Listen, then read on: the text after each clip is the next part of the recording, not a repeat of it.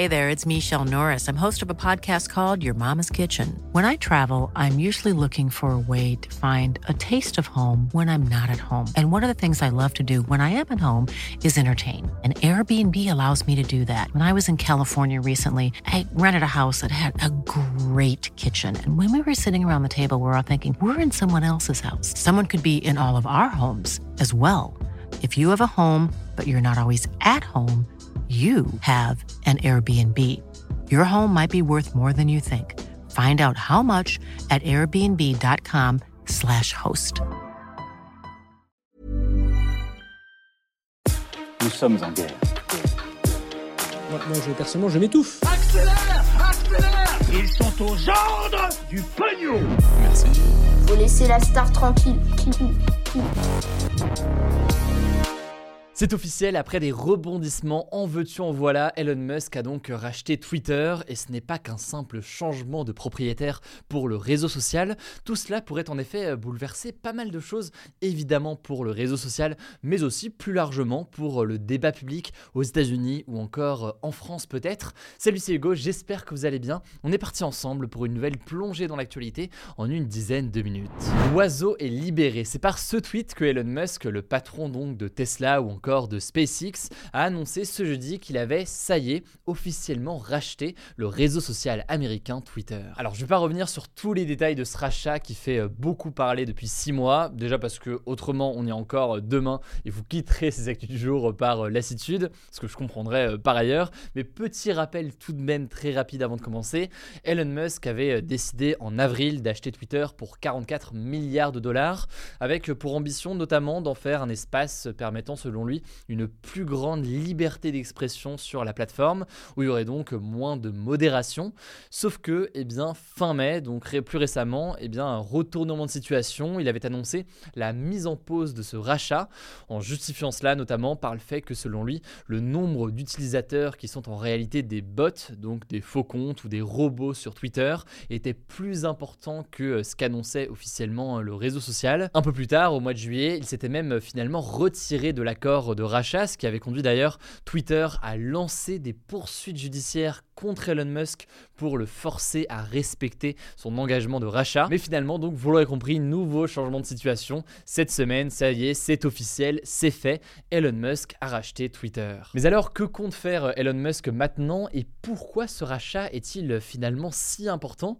Eh bien, Elon Musk compte changer beaucoup de choses et un premier signe d'ailleurs de ce changement à venir, c'est qu'il a déjà annoncé ce jeudi le licenciement du PDG actuel de Twitter, Parag Agrawal, un patron qu'il n'arrêtait pas de critiquer depuis euh, des mois. Il a par ailleurs annoncé euh, le licenciement du directeur financier ou encore euh, du responsable des affaires juridiques. Et en fait, plus largement, selon le Washington Post, il souhaite se séparer de 75% de l'équipe en place. Ça fait donc potentiellement des milliers de licenciements au sein du réseau social et c'est donc le signe de changements massifs à venir. Alors première ambition d'Elon Musk, il veut multiplier par 5 le chiffre d'affaires de Twitter pour arriver à 26 milliards de dollars en 2028. Par ailleurs, il veut faire passer euh, le nombre d'utilisateurs de 200 millions à 930 millions. Maintenant, une fois qu'on a dit ça, Elon Musk affirme qu'il n'a pas racheté Twitter pour euh, l'argent, mais bien selon lui pour la liberté d'expression. En fait, il veut qu'il y ait euh, moins de modération globalement sur Twitter, tant que les propos restent dans le cadre de la loi. Or, ce qu'il faut bien comprendre, c'est que le cadre de la loi, eh bien, il est très large, par exemple aux États-Unis. On en a parlé notamment ce mardi dans les actus du jour avec la vive polémique autour euh, des propos antisémites de Kanye West sur les réseaux sociaux. Des propos qui ont été euh, bannis par exemple de Twitter, mais qui ne sont pas forcément euh, illégaux aux États-Unis au regard de la loi. Elon Musk a d'ailleurs évoqué le possible retour de l'ancien président américain Donald Trump sur Twitter. Trump en fait a été banni de Twitter en janvier 2021 après l'attaque du Capitole à Washington DC par certains de ses partisans. Il avait été accusé en fait d'inciter à la violence et de propager des fausses informations ces derniers mois sur la plateforme, ce qui lui avait donc valu d'être banni et Twitter et d'ailleurs de pas mal des réseaux sociaux américains aujourd'hui. Bref, tout cela est encore relativement flou euh, aujourd'hui, mais on a compris l'ambition euh, générale d'Elon Musk sur cette volonté eh bien, de moins modérer les propos sur la plateforme. On verra notamment comment ça se passe lors des élections de mi-mandat aux États-Unis, des élections très importantes aux États-Unis qui auront lieu le 8 novembre, mais aussi finalement dès ce week-end avec le second tour de l'élection présidentielle qui doit se tenir au Brésil. Élection où les risques de fraude et de désinformation sont assez grands. On en reparle juste après avec les actualités en bref. Bon, cela dit, pour nuancer sur cette question de liberté d'expression qui viendrait avec euh, Twitter, faut bien garder en tête que Twitter devra respecter les règles propres à chaque pays. Alors, on l'a dit, aux États-Unis, c'est un cadre qui est assez large, mais en France, par exemple, eh bien, la loi interdit clairement les propos euh, haineux, les menaces ou encore les propos euh, négationnistes. Et donc, en théorie du moins, Twitter devra se conformer à cette loi française en France sous peine de sanctions importantes. Elon Musk chez Twitter, c'est donc une nouvelle approche concernant la liberté d'expression. Mais l'autre gros changement potentiel qu'on peut noter, c'est que ça devienne une plateforme qui est bien plus qu'un simple réseau social, disons, euh, comme on l'entend euh, aujourd'hui. On sait par exemple aujourd'hui que Elon Musk est très admiratif de la plateforme chinoise WeChat. WeChat, c'est une plateforme qui propose notamment une messagerie, mais aussi une fonctionnalité euh, d'échange d'argent, un peu à la Lydia ou à la PayPal, mais de façon plus évoluée, disons, et plus intégrée.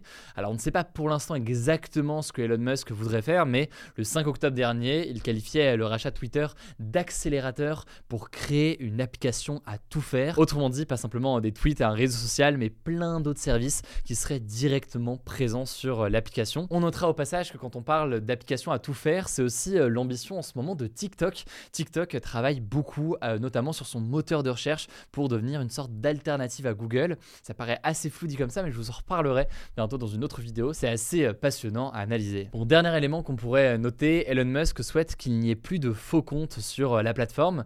Cela dit, c'est assez difficile à limiter, surtout que Elon Musk ne veut pas imposer de mesures trop restrictives pour les utilisateurs, comme de la vérification d'identité par exemple, mais on verra donc à quoi ça ressemble. Dans tous les cas, on va suivre l'évolution dans les prochains mois. Je le disais, c'est un changement de propriétaire qui aura finalement peut-être un impact concret sur notre quotidien ou sur la façon dont la vie politique se fait. Bref, on va suivre tout ça dans les prochains mois. En attendant, je vous laisse avec Paul, journaliste au sein de l'équipe, pour le reste des actualités en bref. Merci Hugo, salut à tous. On commence avec cette première info. Les Brésiliennes et les Brésiliens vont voter ce dimanche pour choisir leur nouveau président de la République, quatre semaines après le premier tour qui a eu lieu le 2 octobre dernier. Alors pour ce second tour, il reste deux candidats en lice, vous les connaissez. D'un côté, le candidat de gauche, Lula, qui a déjà été président du Brésil de 2003 à 2013, qui est arrivé en tête au premier tour avec 48% des voix. Et face à lui, il y a le président actuel, Jair Bolsonaro, qui a été élu en 2018, qui est classé à l'extrême droite et qui est arrivé en deuxième position au premier tour avec 43% des voix. Mais pour Jair Bolsonaro, ce score de 43% des voix au premier tour, il était bien supérieur à ce que lui prédisaient les sondages, qui voyaient une victoire de Lula dès le premier tour. Du coup, durant ces quatre nouvelles semaines de campagne, Jair Bolsonaro a tenté de créer une nouvelle dynamique autour de sa candidature et d'élargir encore sa base de soutien.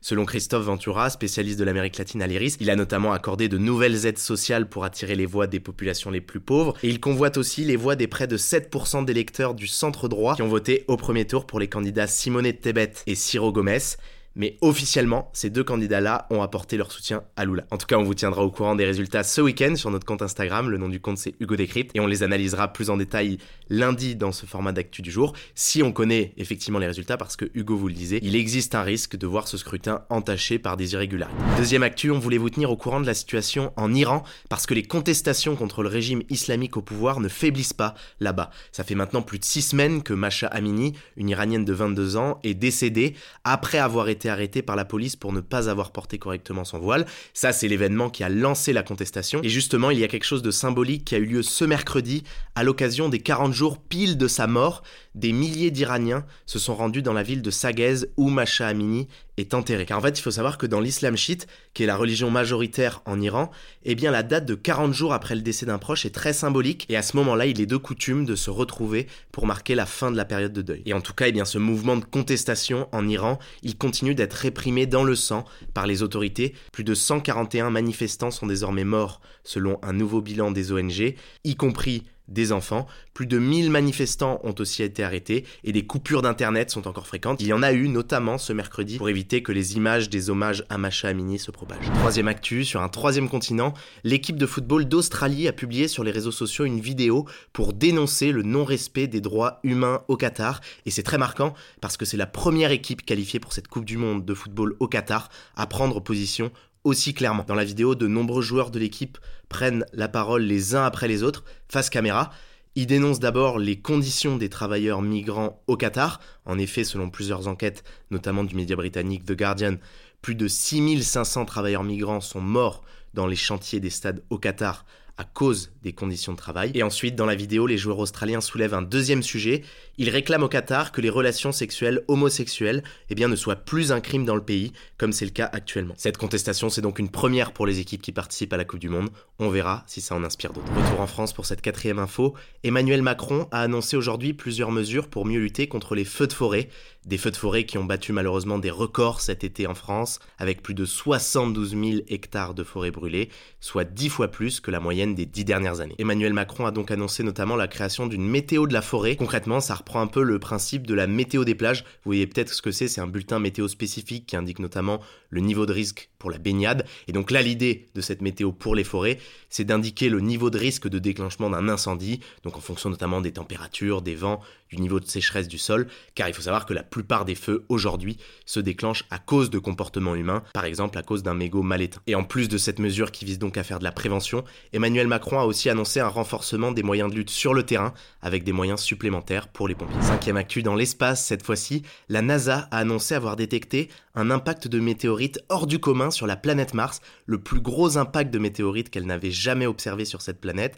Ça a fait un trou de 150 mètres de diamètre et de 20 mètres de profondeur environ. Alors pourquoi est-ce que c'est significatif? Eh bien en fait ça a permis de découvrir des gros morceaux de glace profonds dans le sol de Mars. C'est donc à la fois une nouvelle confirmation qu'il y a de l'eau sur Mars, mais ça à la rigueur on le savait déjà, mais surtout jamais de l'eau n'avait été observée dans une zone si chaude de Mars, aussi proche de son équateur. Et ça ça intéresse beaucoup la NASA pour de futures missions sur Mars avec des astronautes. Cette eau-là, elle pourrait en effet être utilisée comme eau potable, pour faire pousser de la nourriture ou encore pour faire du carburant pour les fusées. Et je vous rassure, il faut noter que sur Terre, une météorite de cette taille, elle n'aurait fait aucun dégât parce qu'en fait, elle se serait désintégrée dans l'atmosphère, donc la couche de gaz qui entoure notre planète. On termine avec une dernière actu et c'est plutôt un rappel. On change d'heure ce week-end dans la nuit de samedi à dimanche. On passe à l'heure d'hiver. Alors c'est l'éternelle question, est-ce qu'on perd une heure, est-ce qu'on gagne une heure? Eh bien cette fois-ci, on recule d'une heure. Donc dimanche à 3h du matin, il sera en fait 2h du matin. Ça veut dire concrètement que vous allez pouvoir dormir une heure de plus dimanche, mais ça veut dire aussi que désormais il fera nuit plus tôt. Alors ce changement d'heure il s'applique dans toute l'Union européenne. Il avait été créé à l'époque pour réaliser des économies d'énergie en hiver, mais aujourd'hui son impact est de plus en plus contesté. En 2018, l'Union européenne avait d'ailleurs même réfléchi à le supprimer, mais aujourd'hui la question est plus trop à l'ordre du jour, notamment parce qu'en fait beaucoup de pays n'arrivaient pas à se mettre d'accord sur quelle heure adopter définitivement. Est-ce qu'il fallait adopter l'heure d'hiver ou l'heure d'été? Voilà, c'est la fin de ce résumé de l'actualité du jour. Évidemment, pensez à vous abonner pour ne pas rater le suivant, quelle que soit d'ailleurs l'application que vous utilisez pour m'écouter. Rendez-vous aussi sur YouTube et sur Instagram pour d'autres contenus d'actualité exclusifs. Écoutez, je crois que j'ai tout dit, prenez soin de vous et on se dit à très vite. Mom deserves the best, and there's no better place to shop for Mother's Day than Whole Foods Market. They're your destination for unbeatable savings, from premium gifts to show-stopping flowers and irresistible desserts. Start by saving 33% with Prime on all body care and candles. Then get a 15-stem bunch of tulips for just $9.99 each with Prime. Round out Mom's menu with festive rosé, irresistible berry chantilly cake, and more special treats. Come celebrate Mother's Day at Whole Foods Market.